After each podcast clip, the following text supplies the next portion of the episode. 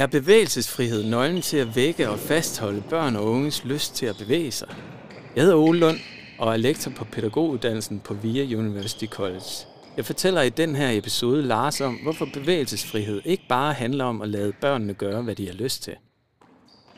I har skrevet en artikel om bevægelsesfrihed, og hvordan man kan understøtte det i forbindelse med bevægelsesaktiviteter og bevægelsesundervisning. Hvorfor er det vigtigt at tale om bevægelsesfrihed? Jamen, det er jo vigtigt, fordi meget tyder på, at øh, nogle af de mest meningsfulde oplevelser, vi har med at bevæge os, de finder sted, når vi også i en eller anden grad føler os frie til at udforske og opdage og udtrykke os undervejs i den her bevægelsesaktivitet. Så vi arbejder lidt med en antagelse om, at bevægelsesfrihed er et vigtigt begreb, fordi hvis man virkelig øh, vil vække børns lyst til at bevæge sig, også i det lange løb, altså på den lange bane, hele livet igennem, så er man måske også nødt til at forholde sig til det her med, om børn føler sig frie, når de bevæger sig. Og det, det kan man sige, det, det står lidt i modsætning måske til meget af, af den undervisnings eller ja, den form for bevægelse, vi tit og ofte øh, oplever i mere formaliseret øh, sammenhæng. Altså, der oplever vi måske tit og ofte, nu taler jeg i høj grad også om børn, at oplever børn ofte at blive instrueret af en voksen. Altså, hvor der er en, der har en plan, som de fører øh, barnet rundt i managen efter. Tit og ofte er der nogle klare mål, som man gerne vil overbevise børnene om, at det er derfor, vi bevæger os. Så man siger, øh, grunden til, at I skal gøre det her i dag, det er fordi, Øh, de tekniske forskrifter er sådan og sådan, og bruger den form for rationelle logik omkring bevægelse, eller man siger, at det her det er for, at vi skal være sunde. Og på den måde er der en eller anden styring sat ned over bevægelsen. Og nogle gange er det sådan, at man tænker, jamen, vi bevæger os, fordi at vi ligesom, øh, eller bevægelsen bliver meningsfuld af, at, at børn oplever, at det umiddelbart bare er sjovt og, og, og underholdende at være med i hvor man så måske kan være lidt kritisk i forhold til det og sige, at altså, hvis man bare pleaser deres øh, umiddelbare behov i forhold til at bevæge sig, hvor, hvor, hvor stor udvikling er der så? Hvor, hvor dybt kommer de ind i, i det her bevægelsesunivers? Og er det noget, der så virkelig forankrer sig som noget, de vil blive ved med at gøre øh, langt ind i livet? I jeres arbejde med bevægelsesfrihed, hvad, hvad er så det mest spændende, og hvad er det, der, der særligt har ramt jer, når I har, har sådan, uh, diskuteret og skrevet om, om, mm. om frihed i forhold til bevægelse? Det er, at øh, når man øh, skal forstå, hvad bevægelsesfrihed er, så er man måske nødt til at gå lidt væk fra sådan en gængse måde at forstå frihed på, som noget, hvor den enkelte er fri til at gøre hvad som helst. Vi er nødt til også at lægge mærke til, hvad, hvad sker der imellem mennesker i en konkret øh, bevægelsessituation, for at forstå, hvordan man kan opleve sig fri i den konkrete situation. Kan du prøve at uddybe det der med, at det ikke er individuel frihed, vi taler om, at det er en eller anden frihed, der ligger et andet sted end hos den enkelte, mm. eller bare er op til den enkelte? Og der kan man måske øh, pege på lejen som et godt eksempel, fordi hvad er det, der kendetegner den gode leg, og den, der bliver allermest meningsfuld? Det er jo tit og ofte den leg, som ligesom river os med, og at vi på, på sin vis mister noget kontrol over øh, begivenheden. Altså der, hvor lejen den begynder at lege med os. Og, og, og på tilsvarende vis, når en øh, bevægelsesaktivitet begynder at rive os med og engagere os, så er det tit og ofte der, hvor, hvor vi også afgiver noget frihed, noget kontrol, noget bestemmelse, og lade ligesom os føre af lejen, selvom vi er frivillige deltagere i den. Men for, for sådan at gå nærmere ind i det, så, så er man nødt til at, at vide lidt om de to kernebegreber, som vi, vi gør brug af i denne undersøgelse. Og det første begreb er noget, som en øh, Hollands hollandsk professor i uddannelsesvidenskab, Gerd Biesta, han taler om et begreb, der hedder subjektifikation. Og han, han nævner det som, som et øh, relevant begreb i forhold til at forstå øh, hvordan børn bliver personligt engageret i en undervisningssituation. Det er dog sådan et ret almen pædagogisk begreb, så det er jo ikke noget, øh, der går øh, sådan specifikt i dybden med, hvad der sker i en aktivitet eller en bevægelsespædagogisk øh, sammenhæng.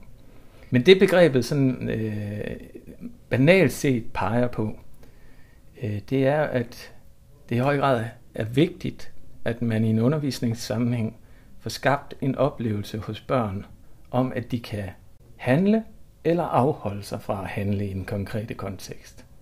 At de kan gøre det, som hele konteksten måske handler om, eller afholde sig fra det.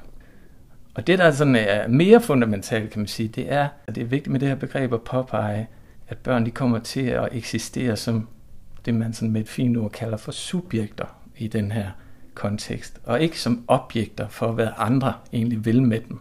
Altså kvæg det, som jeg sagde før, hvis du er, har den her meget instruerende attitude, jamen så er vejen nærmest lagt på forhånd for de her børn, og så bliver de bare nogen, der relativt passivt går med.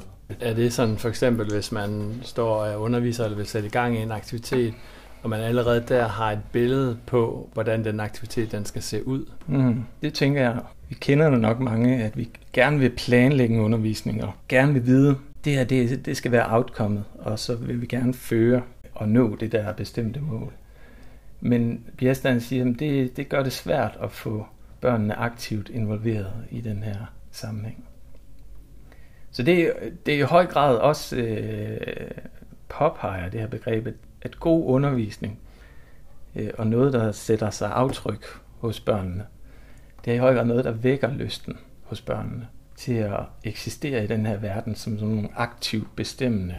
Og faktisk, og det synes jeg er en ret interessant øh, pointe, det er også at nægte børn det komfortable i at bare lade sig føre og være passivt modtagende. Fordi det tror jeg måske også er en tendens, der ligger i vores uddannelsessystem, at vi nogle gange får dem pacificeret, så det bliver det komfortable at være i. Og det der, hvor man skal være aktivt bestemt, er faktisk måske øh, sværere at, at være i, på trods af, at det måske er der, hvor uddannelse for alvor sker, eller det meningsfulde for alvor opstår.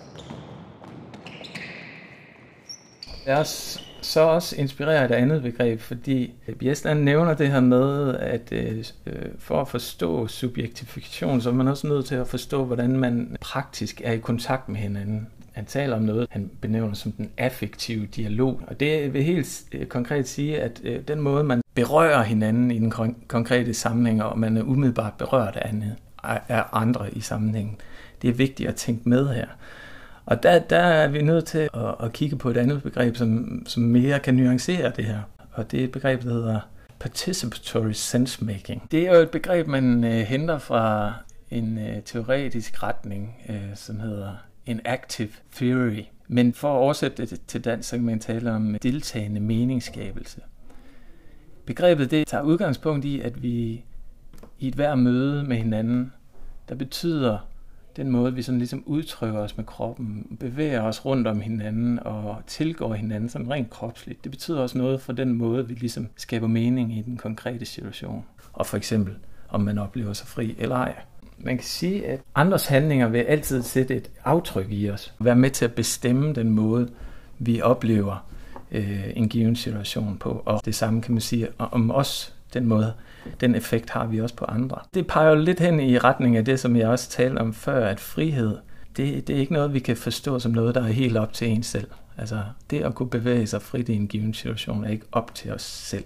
Og fundamentet for den oplevelse af, at man kan bevæge sig relativt frit, det skal måske findes netop i den der direkte tilknytning, vi har til hinanden i en konkret situation. Så det er det, det, vi øh, bruger participatory sensemaking begrebet til os, at man ligesom kan påpege det her med, at det er også vigtigt at forstå, hvordan interaktioner bliver levende imellem mennesker, for at forstå, hvordan en bevægelsessammenhæng kan opleves fri af dem, der deltager i. Hvad kan vi egentlig bruge det til? Altså, hvordan skal praktikeren, som arbejder ude med, med børn i et dagtilbud for eksempel, hvordan skal skal pædagogen derude bruge det her, den her idé om bevægelsesfrihed og, og det at gøre noget i et fællesskab? Jamen, jeg tænker jo, i høj grad, øh, det skulle gerne forstyrre lidt øh, og, og skabe lidt opmærksomhed om noget, vi måske ikke er så meget opmærksom på. Fordi hvis vi går og tænker, at øh, vi gør fri ved blot at lade den enkelte gøre, hvad den enkelte vil, så, så er det måske tvivlsomt, om der kan opleves særlig stor bevægelsesfrihed ud af det. Vores pointe er jo i høj grad, at, at vi er nødt til at, at have fokus på det, der foregår mellem mennesker i en konkret bevægelsesaktivitet, for ligesom også at kunne skabe en levende aktivitet og en fri aktivitet. Men, men det handler i høj grad om at vende opmærksomheden hos børnene ud mod det, vi kalder det lidt mellemværende i den givende bevægelsessituation. Og det, som, som man blandt andet kan sige, at øh, uh, participatory sensemaking også er med til at understrege her, det er jo, at, at der er altid i en interaktion, så vil der være nogle dynamikker eller nogle relationelle, interkropslige, kan man sige, øh, der foregår noget imellem os, som er, er svært at, at, at sige, men det er netop det, der foregår, men der er noget på spil, og det, det er der, vi er nødt til nogle gange også at prøve at se, om vi kan forvente vores blik ud imod, eller vores opmærksomhed mod, for ligesom at kunne blive frie og få selve aktiviteten til at, at være fri. Ligesom i lejen, at, at, at det bliver lejen, der på en eller anden måde også får et liv og styre øh, deltagerne rundt i managen, uden at det er den, der fuldstændig tager over. Så det er sådan en balancering mellem den måde, øh, man bestemmer og bliver bestemt i en given situation, som man skal have en opmærksomhed på. Så vi er ikke så meget inde på at pege på, at det er den og den metode, man skal bruge for at, at, at få bevægelsesfriheden sluppet fri blandt børn. Men det er i højere grad sådan nogle opmærksomhedspunkter, vi, vi, vi tænker kunne være relevante for undervisere og pædagoger, der står med nogle børn og gerne vil få dem engageret i en given øh, bevægelse. Og så med jeg kan høre på dig, så er det ikke bare noget, der kræver noget af dem, der skal facilitere eller sætte sådan nogle aktiviteter i gang. Det kræver faktisk også noget af dem, der er med, altså af børnene. Fuldstændig. Og øh, det har vi også talt meget om, at øh, det er afgørende, at man faktisk også oparbejder en form for kunden, før man kan blive fri i en given bevægelsesaktivitet. Og det, som vi så supplerer til den øh, forståelse, det er, at det er også vigtigt at, at måske oparbejde en fælles kunde, at man ligesom har en fælles viden, oparbejder en eller anden kropslig forankret viden i forhold til, hvordan kan man håndtere hinanden, hvordan kan man dele glæde, hvordan kan man vække hinandens opmærksomhed, undgå afvisning, hvordan kan man genskabe kontakt i en given sammenhæng.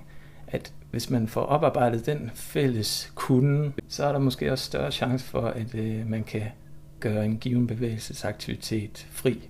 Så det er også sådan en vigtig pointe, vi, vi arbejder med ind i det her projekt.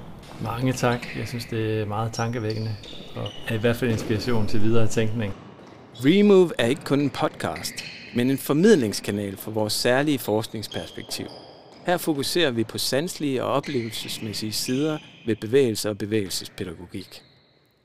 I episodens noter finder du referencer til artikler og til hjemmesiden re-move.dk.